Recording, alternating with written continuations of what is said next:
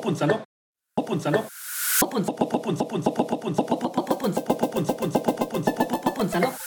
Das ist aber mal geil. Hopp und hopp und hopp und hopp und hopp und hopp und hopp und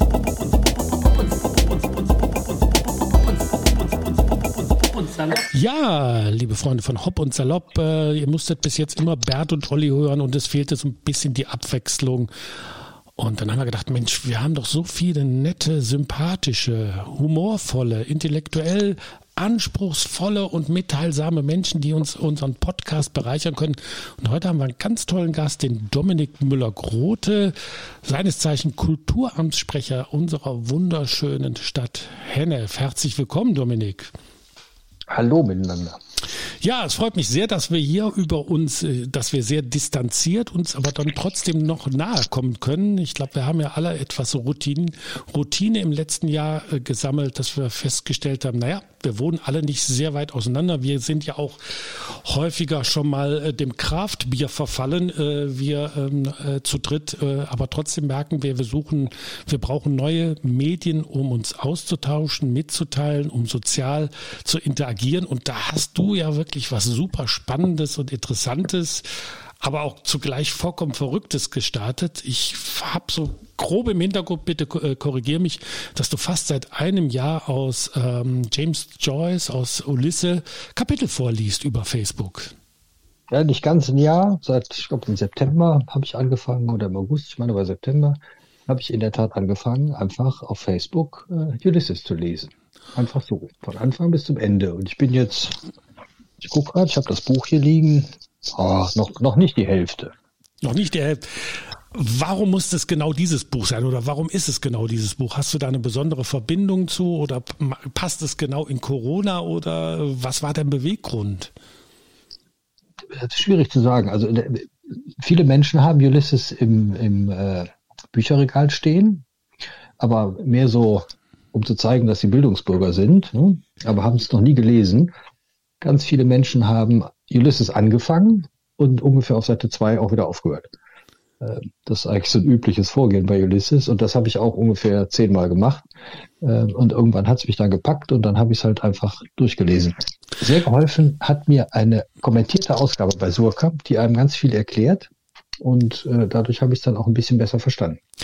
Also wenn ich, wenn ich bin jetzt, äh, habe Ulysses noch nicht gelesen, habe es nur ein bisschen quer gelesen. Wenn ich es richtig verstehe, ist es ja, ich glaube, viele scheitern daran, dass es sehr, äh, ähm, sehr, sehr stark springt, beziehungsweise immer die unterschiedlichen Erzählperspektiven sind und ich glaube auch vom Leser eine sehr hohe Transferleistung erwarten. Und liegt es daran, würdest du sagen, man muss eigentlich erstmal durchhalten. Es ist wie so ein Marathon. Man muss die ersten 20 Kilometer äh, schaffen und ab Kilometer 30 wird es dann leichter und äh, bis 40 ist es dann ein Home Run.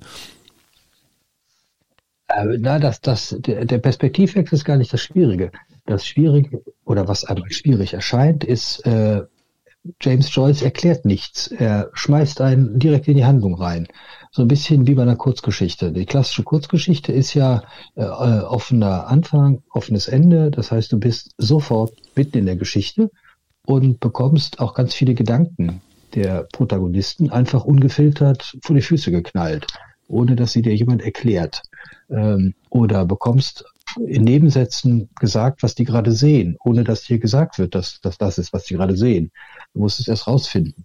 Und das Ganze macht das ein bisschen schwierig äh, zu verstehen oder zumindest denken die Leute, es ist fürchterlich schwierig zu verstehen und es ist im ersten Moment auch so, dass man das liest und denkt, boah, worum geht's hier verdammt nochmal? Kann mir das mal bitte einmal jemand sagen? Worum, worum geht's hier? Also es ähm, erfordert auch, würdest du sagen, sehr viel Transferleistung oder sehr viel Fantasie. Muss man sich darauf einlassen, dass man sagt, okay, ich muss, ich muss mich jetzt eigentlich mal komplett lösen äh, davon, dass mich gerade jemand an die Hand nimmt und durch eine, äh, durch eine Geschichte ja. leitet, äh, brauche ich sehr viel Fantasie, muss ich ein sehr großes Abstraktionsvermögen haben. Und wenn ich das gelernt habe, dann fallen mir die Kapitel dann immer, immer äh, schneller und immer leichter. Oder wie, wie würdest du sagen, ist die Herangehensweise am besten? Man muss sich einfach darauf einlassen. Also du musst dich darauf einlassen, dass dich eben keiner an die Hand nimmt. Außer du hast eben eine kommentierte Ausgabe und bei Surkamp gibt es eine sehr gute kommentierte Ausgabe. Ähm, aber, äh, aber du musst dich einfach, einfach darauf einlassen und du musst dich ein bisschen von dem von dem äh, klassischen, äh, was man so kennt, wenn man Karl May liest oder irgendwas anderes, äh, ähm, auch viele moderne Literatur, die auch sehr, sehr viel beschreibt. Äh, äh, davon musst du dich irgendwie lösen. Und das Erstaunliche ist ja, äh, dass, äh, dass dieses Buch, obwohl es äh, 1922 äh, erschienen ist, immer noch so unglaublich modern ist, ähm, das, äh, das ist einfach eine, eine der großen Besonderheiten dieses Buches. Also könnte man auch sagen, weil es ja diese unterschiedlichen Perspektiven sind, auch, äh, ich glaube, unterschiedliche Ansprüche der, der Protagonisten, eine unterschiedliche Herkunft, wo man auch, äh, ich sage jetzt mal, zwischen was Profanem und Intellektuellen äh, springen muss. Ähm, Würdest du sagen, das ist ein Buch, was eigentlich auch so die, die Vielfalt der Menschheit oder der Individuen widerspiegelt und vielleicht auch uns den, den Horizont gerade in der, in der Welt ähm, öffnet, die sich im zunehmend globaler gestaltet? Also kann uns da Ulysses helfen? Nee, Literatur kann selten helfen, Ulysses hilft noch viel weniger. Ähm, also der eigentliche Hauptdarsteller in Ulysses ist ja Dublin. Ja. Äh, und äh, es gibt gar nicht so viele Figuren äh, die du hauptsächlich begleitest, eigentlich zwei. Leopold Blum und Steven Dedalus. Das sind zwei Leute unterschiedlichen Alters mit unterschiedlichem Hintergrund und die begleiten wir so ein bisschen über einen ganzen Tag durch Dublin und lernen die Welt aus deren Perspektive kennen und die ist sehr unterschiedlich. Der eine, Steven Dedalus, sitzt in seinem Elfenbeinturm, ist hochintellektuell, unglaublich intelligent, fürchterlich belesen und doziert ständig über Hamlet von Shakespeare. Und Leopold Blum ist ein ganz bodenständiger, äh, ganz einfacher, wird ja auch damit eingeführt in die Geschichte, dass er für seine Frau ein Frühstück macht, äh, was ihn fast verbrennt äh, und zum Metzger geht. Der ist sehr, sehr bodenständig und ein ganz einfacher Kerl. Und die begleiten wir. Aber der Hauptdarsteller ist tatsächlich die Stadt Dublin. Die, um die geht es. Und was manchmal so ein bisschen schwierig macht, das sind 18 Kapitel und jedes dieser Kapitel hat einen eigenen Erzählstil. Der ist wirklich jedes Mal grundverschieden. Und das ist die Schwierigkeit beim Buch. Das ist aber auch das Besondere an dem Buch, weil man daran einfach merkt, äh, dass wie genial der Joyce war. Der hat 18 Kapitel geschrieben, die sind vollkommen anders. Jedes ist vollkommen anders erzählt und jedes ist für sich wieder perfekt und große Kunst. Aber wie gesagt, Dublin ist der Hauptdarsteller und es kann dir nicht wirklich, es, es ist jetzt nicht, was irgendwie einem die Welt erklärt oder das Leben. Äh, so funktioniert Literatur, glaube ich, nicht. Ja, würdest du denn jetzt äh, abstrahieren, wenn du sagst, also ich bin selbst noch nie in Dublin gewesen, wenn du sagst, Dublin ist der Protagonist, ist mhm. Dublin auch so vielfältig, so zwischen intellektuell und, und ich sag mal ein bisschen profan und dann aber auch so facettenreich, ähm, wäre das jetzt auch ein dringender Appell äh, nach Dublin, wenn wir, wenn wir wieder reisen dürfen, auf nach Dublin. Ist das eine spannende Stadt? Dublin ist großartig. Äh, aber genau das ist ja das irische. Äh, ich glaube, Irland, kein Land hat so viele Literaturnobelpreisträger vorgebracht wie Irland. Äh, die Iren äh, feiern einmal im Jahr, nämlich am 16. Juni, das ist der Handlungstag von Ulysses, feiern die den Bloomsday. Ähm, selbst, selbst der, der, der am wenigsten intellektuelle Ire ist stolz auf Joyce und Ulysses. Ähm, und gleichzeitig ist es ein Land von, naja, auch ein legendäres Land von Trinkern. Also das ist dann beim Thema Bier. Äh, also insofern, es ist alles. Es ist schon irgendwie die ganze Welt in Dublin ist in diesem Buch.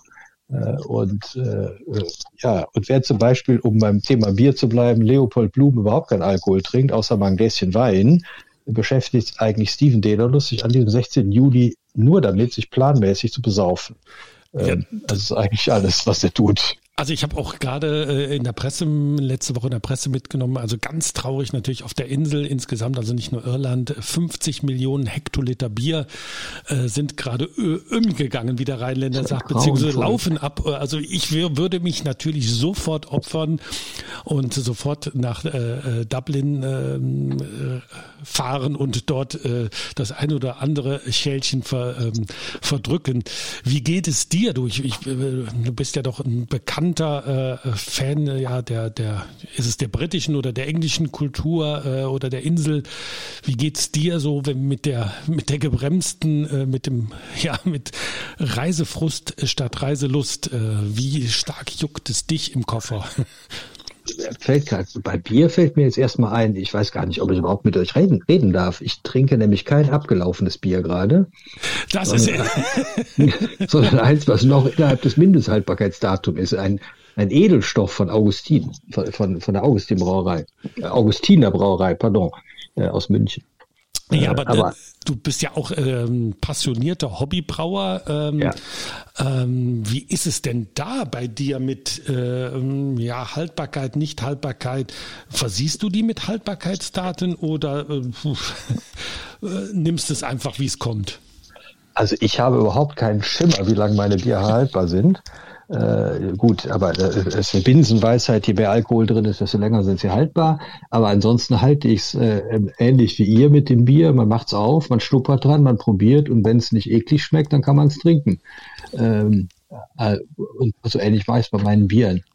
Klar, ich kann die auch nicht ewig aufheben, das ist Hobbygebrau. Also insofern, äh, sagen wir, innerhalb von einem Jahr muss man vielleicht schon gucken, dass man sie mal wegtrinkt. Aber, äh, aber tatsächlich, ich habe keine Ahnung, wie lange die in Wirklichkeit haltbar sind. Ist auch vollkommen egal.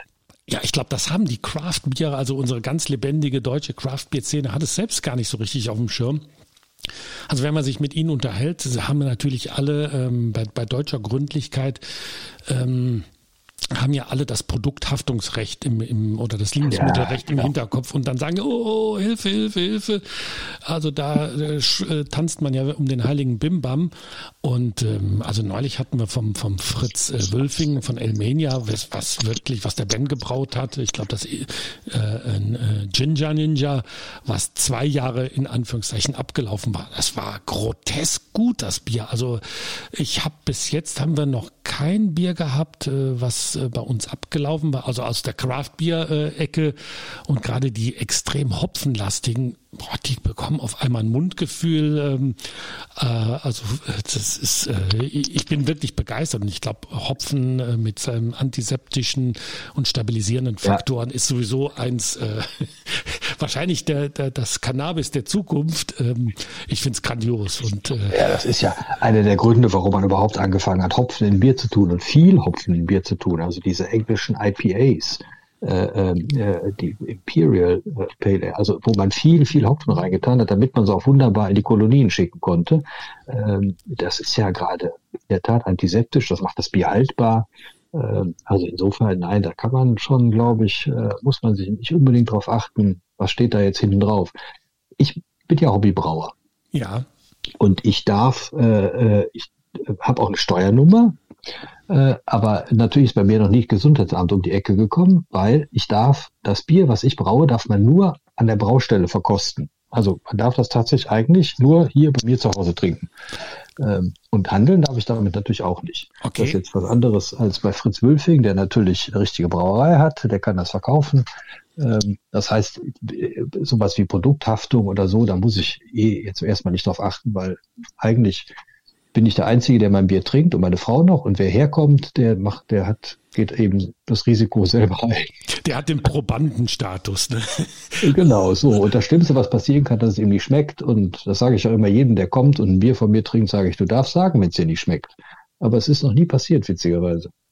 Ja, und ähm, da, da sind wir auch, eigentlich gehen wir ganz weit zurück in die Antike. Ich glaube, schon die alten Griechen und die Römer, äh, Kolor oder Sapor, das war ja eigentlich das, was unsere Vorfahren immer brauchten, um überleben zu können. Also erstmal drauf gucken, wenn da dicke Bröckchen drin rumschwimmen könnte oder, oder irgendwelche toten Tiere, dann könnte das schon mal verdächtig sein. Und wenn es stechend riecht oder chemisch riecht oder giftig riecht und dann auch noch vom Geschmack. Also da hat die Natur uns ja schon so ein paar Vorwarnsignale äh, mitgegeben.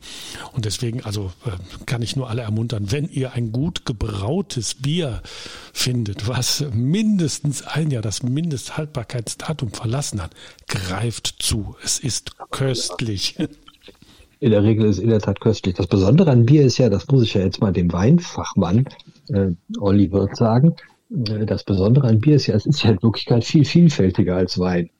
Also finde ich, äh, weil gerade durch diese verschiedenen Hopfenarten, die man da reintut, kriegt man ja eine Geschmacksvielfalt hin, vom Stout bis zum IPA, vom Sauerbier bis zum fruchtigen Bier. Das ist ja wirklich irrwitzig. Und in der Tat, bei den allermeisten kannst du sagen, Haltbarkeitsdatum abgelaufen, interessiert mich nicht. Ich weiß auch nicht mal, wo das steht auf den Flaschen, das mit dem Haltbarkeitsdatum, ich trinke es einfach. Ja, und äh, da, da sagt der Weinfachmann, der macht jetzt, auf, äh, der wirft auf keinen Fall den Federhandschuh, sondern ist vollkommen auf deiner Seite. Also ich habe ja das äh, Potenzial von, von Hopfen, ich habe mir dann auch mal so mal, äh, ich glaube, zwölf verschiedene Hopfen äh, bestellt, so in kleinen Tüten, einfach mal um zu wissen, was ist das für ein Zeug? Und weil die, die, die Craft Beer Brauer sagen ja mal, Mensch, wir haben ja da, wir kriegen damit bestimmte Aromen rein. Habe ich gedacht, boah, das will ich mal wissen, weil beim Wein weiß ich es halt, ne, das ist durch den Gärprozess unterschiedliche Trauben, äh, dann vielleicht noch durch ein bisschen durch den Ausbau, äh, ob mit Holz oder ohne Holz. Aber wie kriegen die das beim Bier hin? Dann habe ich mir halt mal die Hopfen ähm, bestellt und war tot Talgeflecht, welche Aromenvielfalt der Hopfen ähm, äh, auffächert. Und du wirst es nicht glauben, dann habe ich natürlich ähm, meinen äh, Freund Philipp Müller, der Winzer in der Pfalz, ich sage, Philipp, wir müssen unbedingt ein Dry Hopped Wein machen. Also ähm, der, der, der Craft Brauer und der Winzer sind gar nicht so weit auseinander, sondern wir haben dann wirklich mal vor zwei Jahren eine Versuchsreihe angesetzt und haben äh, Wein mit Craftbeerhopfen äh, versetzt, also mit verschiedenen. Ähm, ist natürlich in der Weinszene nicht, sagen wir mal, wir sind nicht mit offenen Armen empfangen worden, um mich mal höflich auszudrücken. Äh, das war wahrscheinlich genauso wie dann die Craft-Bier-Brauer in, äh, bei den Fernsehbierbrauereien nicht gut gelitten waren. Also alles, was ja neu ist und was vielleicht auch eine Konkurrenz darstellen könnte, wird ja häufig ein bisschen ja, wie sagt man so ja. neudeutsch, gedisst. Ne? Ja, das ist ja auch so, dass ganz viele Menschen, wenn die diese Craftbiere trinken, äh, äh, wobei, äh, nee, ich fange nochmal anders an. Der Begriff Craftbier ist ja auch ein komischer. Ne? Äh, da werden immer irgendwelche schrägen kleinen Brauer wie der äh, Fritz Wülfing oder der Oliver Wesslow aus, aus Hamburg, äh, einer der besten Brauer in Deutschland, äh, die werden immer so ein bisschen betrachtet als, ja, das ist die schräge Craftbier-Szene. Ähm, und äh, in Wirklichkeit heißt Craft Beer nichts anderes als handwerklich gut hergestellte Biere. Und unter der Maxime sind auch einige Kölschbrauereien äh, genauso Craft Beer, wenn man es genau nimmt. Äh, und viele Leute denken ja, dass bei diesen, dass die Craft Biere nur die sind, die jetzt super hopfig schmecken oder super fruchtig und vermuten dann, dass da in Wirklichkeit Aromastoffe reingekippt werden und irgendwas. Äh, aber nein, das macht alles der Hopfen. Das sind die Sorten, die du dir gekauft hast. Ach, das ist ja nur ein Bruchteil. Es gibt ja über 200 Hopfensorten. Die bringen alle einen anderen Geschmack ins Bier. Und dann kann man die auch noch kombinieren. Das ist ja unendliche Vielfalt an Geschmack. Und nie ist irgendein künstlicher Geschmacksstoff drin. Ja, und das Witzige ist, wenn du dich mit Fritz Wülfing ja unterhältst, er ist ja auch jedes Mal überrascht, wenn er dann, er hat dann wieder sein Standardbier in Anführungszeichen gebraut, ein Pale Ale oder was auch immer, sagt, oh, schmeckt diesmal anders. Also es ist ja jedes ja. Mal, du, du, es hängt ja auch mit der Hopfencharge ab. Äh, es ist ja immer so ein bisschen Mikrobiologie auch mit im Spiel.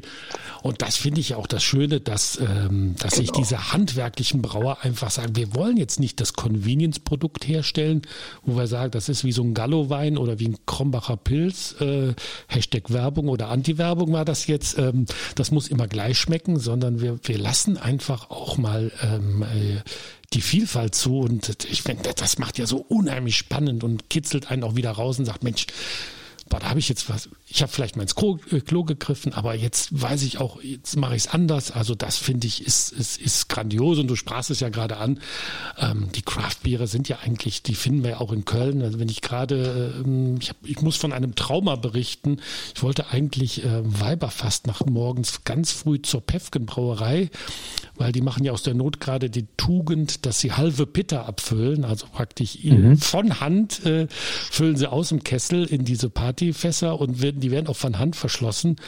Und äh, bevor ich dann nach Köln gefahren bin, habe ich gedacht, jetzt guckst du besser nochmal im Internet nach, ob wirklich noch genug da ist. Und dann schrieben sie äh, nach vier, 42 Minuten, äh, ihr seid alle bescheuert, wir sind ausverkauft. Also wir, sie haben drei Tage äh, in, in Doppelschichten von Hand gefüllt und innerhalb von 42 Minuten in der Phase des Lockdowns war Pefken leer gekauft. Und das finde ich ist aber auch so ein wunderbares, grandios. ja, grandios, ne? weil, weil einfach dieses, dieses Handwerkliche wird wieder honoriert. Und äh, ich glaube, da machen ganz, machen die großen Kölschbrauereien, ziehen gerade ein bisschen die, die ein langes Gesicht. Ähm, weil einfach ähm, ja der der der der Kunde sagt jetzt geht es mir nicht um Druck trinken, weil es ist sowieso ein Lockdown, sondern äh, mir geht es einfach, ich will auch eine geschmackliche Vielfalt und ja, herzliche Grüße an Pefken, braut bitte mehr.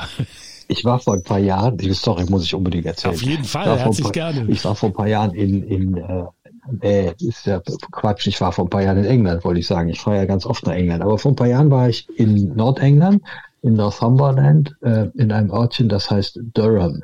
Das ist ein wunderbarer Ort und da gibt es auch eine kleine Brauerei, die heißt Durham Brewery. Und äh, die ist ganz unromantisch in einem Industriegebiet, ja. in so einer Garage. Und äh, da sind meine Frau und ich dann hin und äh, haben äh, Bier gekauft und an der, an der Verkaufsstelle stand eine ältere Dame, äh, die erzählte uns dann, frug, wo kommt ihr her? Und wir sagen, ja, aus der Nähe von Köln. Ah, sagt sie, ich war vor ein paar Jahren in Köln mit meinem Mann. Und was macht so eine Frau, die in der Brauerei arbeitet und äh, die geht natürlich in Köln Bier trinken? Also ist die in Köln in jede einzelne Kölschbrauerei gegangen. Und jedes einzelne Brausen hat überall Bier getrunken. Wahnsinn. Und, und hat uns dann ganz betreten angeguckt und hat dann gesagt, nachdem sie das erzählt hat, sagt sie, aber jetzt müsste sie ja was sagen. Und sie wusste jetzt nicht, ob sie uns jetzt beleidigt und sagte aber ganz erstaunt, das schmeckt ja überall gleich. Das ist für die Briten ganz komisch, dass man in einem Ort äh, äh so viele, so eine Vielfalt von Brauereien hat und alle machen das wird jeder Kölschtrinker sagen, das stimmt ja gar nicht, das schmeckt ja alles anders. Aber von außen betrachtet schmeckt das schon eigentlich alles ziemlich gleich. Ja, natürlich. Ähm, und das ist für die Briten eine ganz komische Sache, weil die doch sehr viele verschiedene Sorten haben, selbst in einem Ort oft.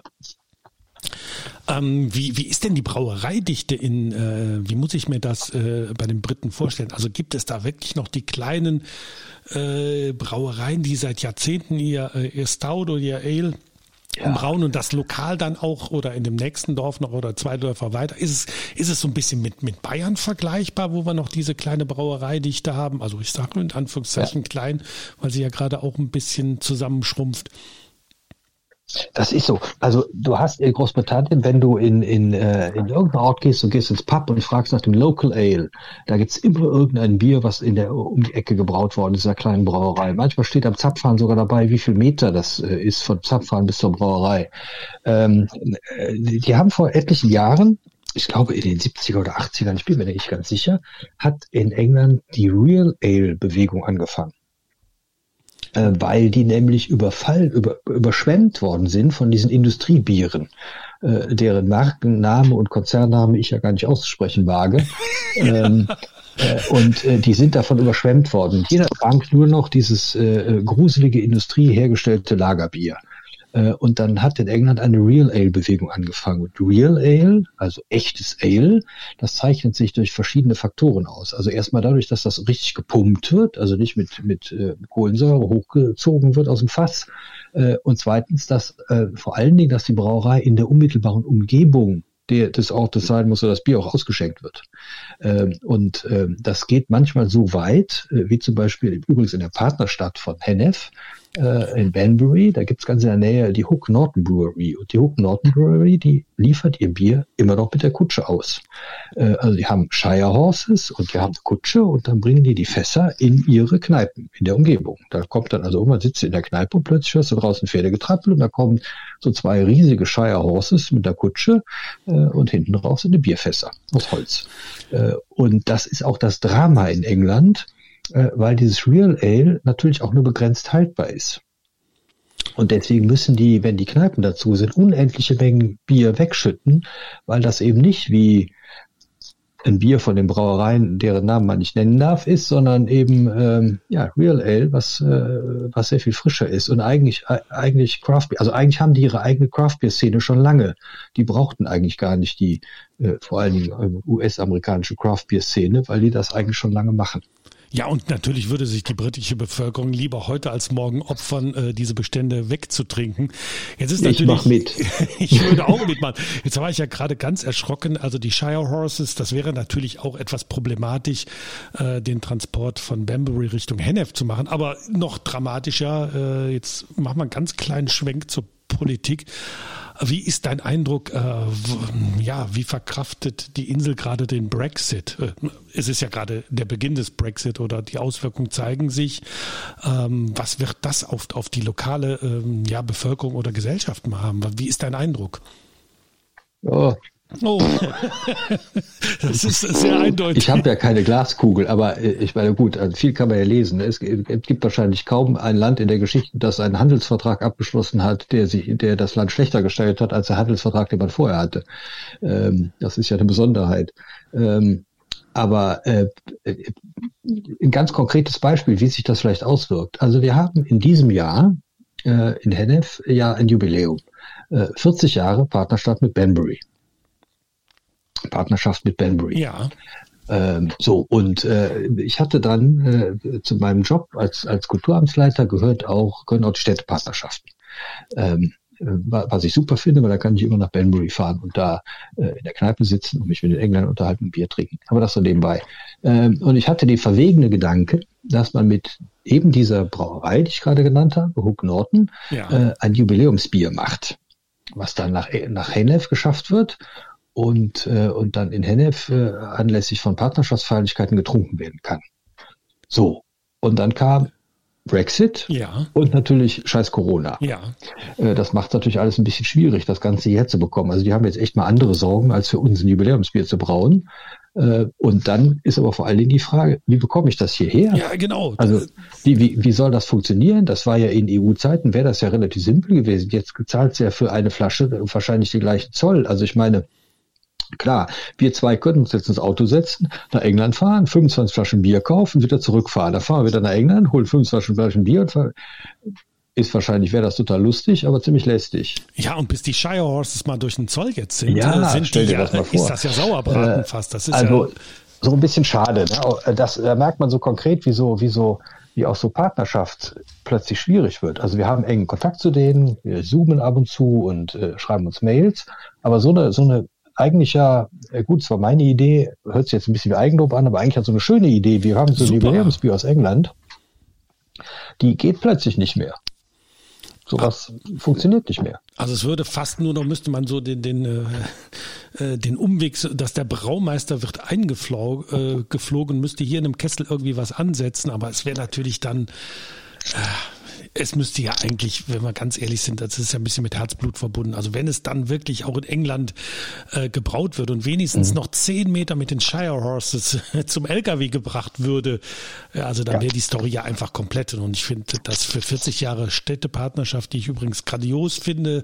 Ich war auch in einem Genuss damals, äh, die Abifahrt ging nach Benbury. Ja, cool. Äh, ah, wunderbar. Also äh, ich muss sagen, wir waren ja noch, jetzt ist ja alles verjährt. Äh, ich glaube, wir waren 16 oder 17 und wir hatten Ausgang äh, samstagsabends in den Kneipen in Banbury. Ähm, also das war schon, das war schon ganz, ganz großes Kino, muss ich. Äh, kannst du dich denn, war, warst du auch im Old Reindeer Inn? Ach, das kann ich, also ich muss sagen, Weiß ich kann nicht, mich ne? nicht mehr dran erinnern. Also wir waren in vielen Kneipen, wir haben eigentlich alle Kneipen durch, äh, wo man auch merkte, also der, unsere Hosts hatten auch gesagt, also passt mal auf, ihr könnt richtig schön so, äh, könnt ihr euch anballern, aber passt auf, so zu später Stunde kann auch die Stimmung schon mal etwas kippen.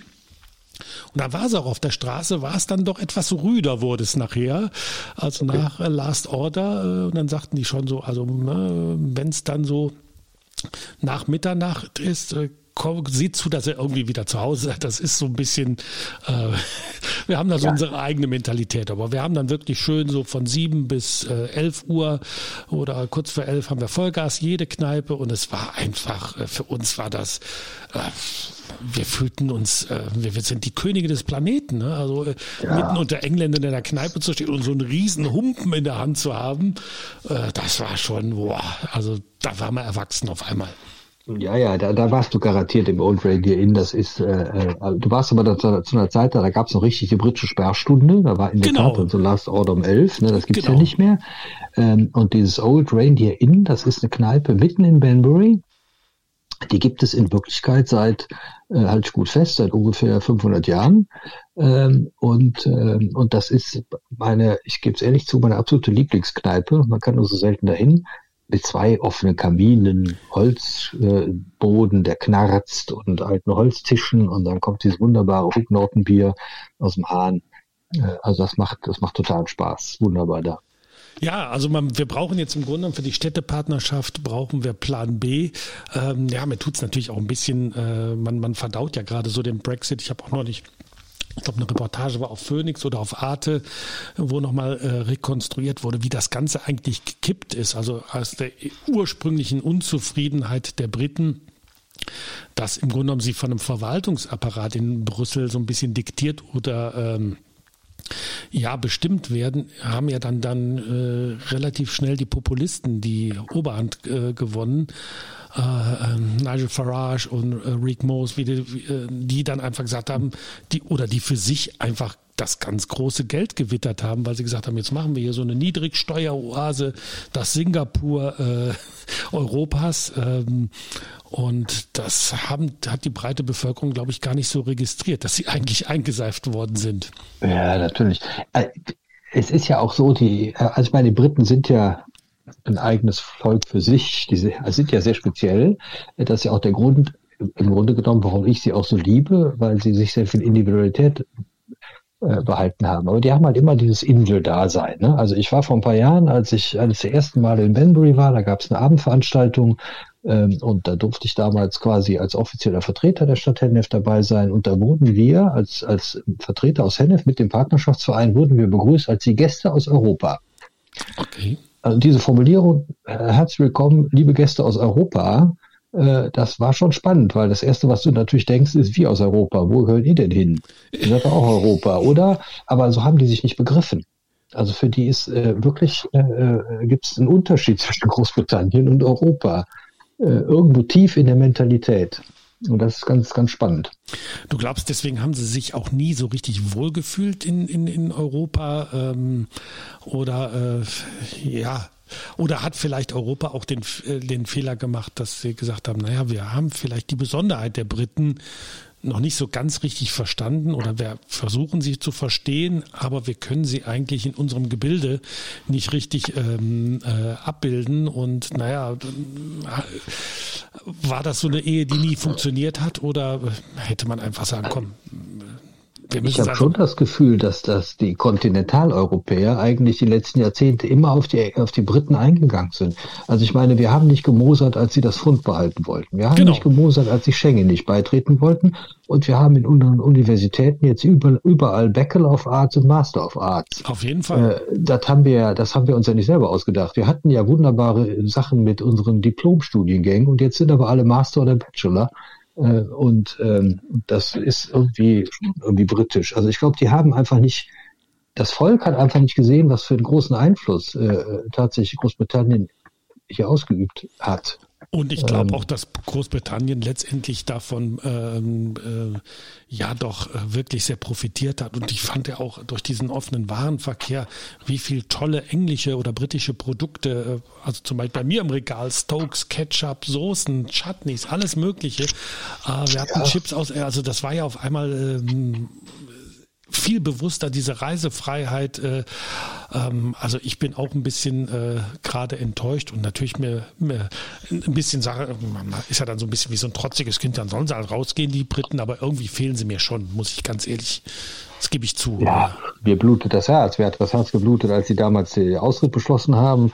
Mir hat das Herz geblutet, als sie diese, diese, diese Austrittsorgie veranstaltet haben. Ich habe mir hier Parlamentssitzung angeguckt, das war ja peinlich ohne Ende. Ähm, das war ja alles ganz gruselig. Äh, aber gut, jetzt ist es so. Na, aber vielleicht, mir fällt da gerade ein, du, äh, du hast ja gerade den Fritz Wülfing erwähnt. Ne? Ja.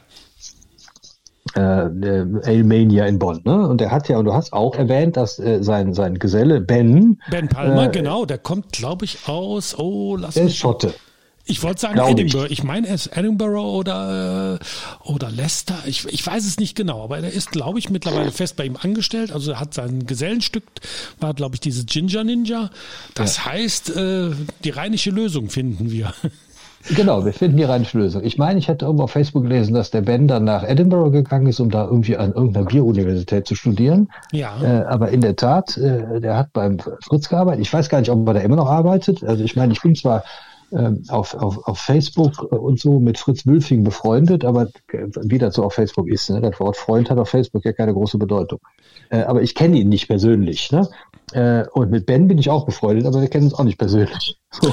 Okay. Ähm, aber eigentlich ist das doch eine witzige Idee. Ne? Ich meine, der hat einen, äh, arbeitet der Ben noch bei, bei, beim Fritz. Aber wenn, dann wäre das doch eine witzige Idee, ob man das vielleicht überlegen kann, ob man auf die Art und Weise dann doch zu einem britischen Bier kommt bei so einem NF-Jubiläum. Also ich habe es gerade schon, ich hoffe, man hat es jetzt nicht ge gehört, ich habe es notiert, also großes To-Do. Ich weiß, dass der Ben auf jeden Fall nach der Lehre noch beim äh, Fritz gearbeitet hat. Ich war jetzt auch ein Jahr nicht beim Fritz, weil, ich gebe es jetzt äh, äh, zu, ich hoffe, der Fritz wird mich auch deswegen nicht am Öhrchen langziehen ziehen.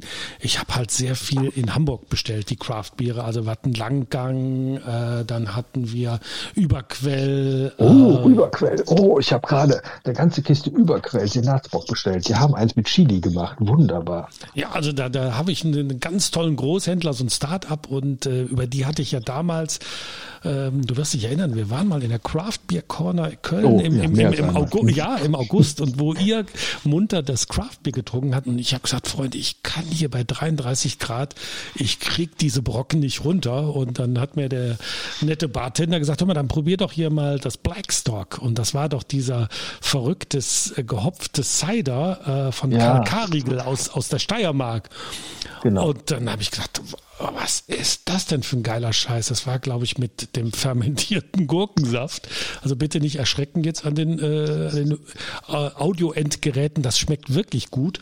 Und dann habe ich natürlich sofort gesagt, wo kriege ich das Zeug her? Und bin dann, äh, hat er mir geschrieben, hör mal, ich habe den Großhändler, ich habe gerade einen Großhändler in Hamburg gefunden, ein Start-up, ruf die mal an, die machen das bestimmt. Und dann haben die gesagt, na klar, ähm, musst halt eine Palette zusammenkriegen. Oh, Palette ist ja viel, aber nimm doch einfach Bier davon. Wir haben hier Überquell, wir haben Landgang ähm, und alles mögliche habe ich damit draufgepackt. Ähm, war da mit meiner Zeit natürlich in Hennef etwas zu äh, weit voraus, deswegen habe ich auch noch so ein paar abgelaufene Schätzeleins. Ähm, ich kann mich gut erinnern, du hast mir damals diese Liste geschickt und hast gesagt, stell doch mal zusammen, was du bestellen würdest. Genau. Und das war vollkommen was anderes. Genau. Als was du bestellt hättest. Es war, also, äh, deins war schon schräg, aber meins war wahrscheinlich so schräg, das Ganze keinem verkaufen. Ja, die haben ja auch, glaube ich, Omnipolar, die haben ja alles Mögliche äh, und jede Woche kommt eine neue Liste.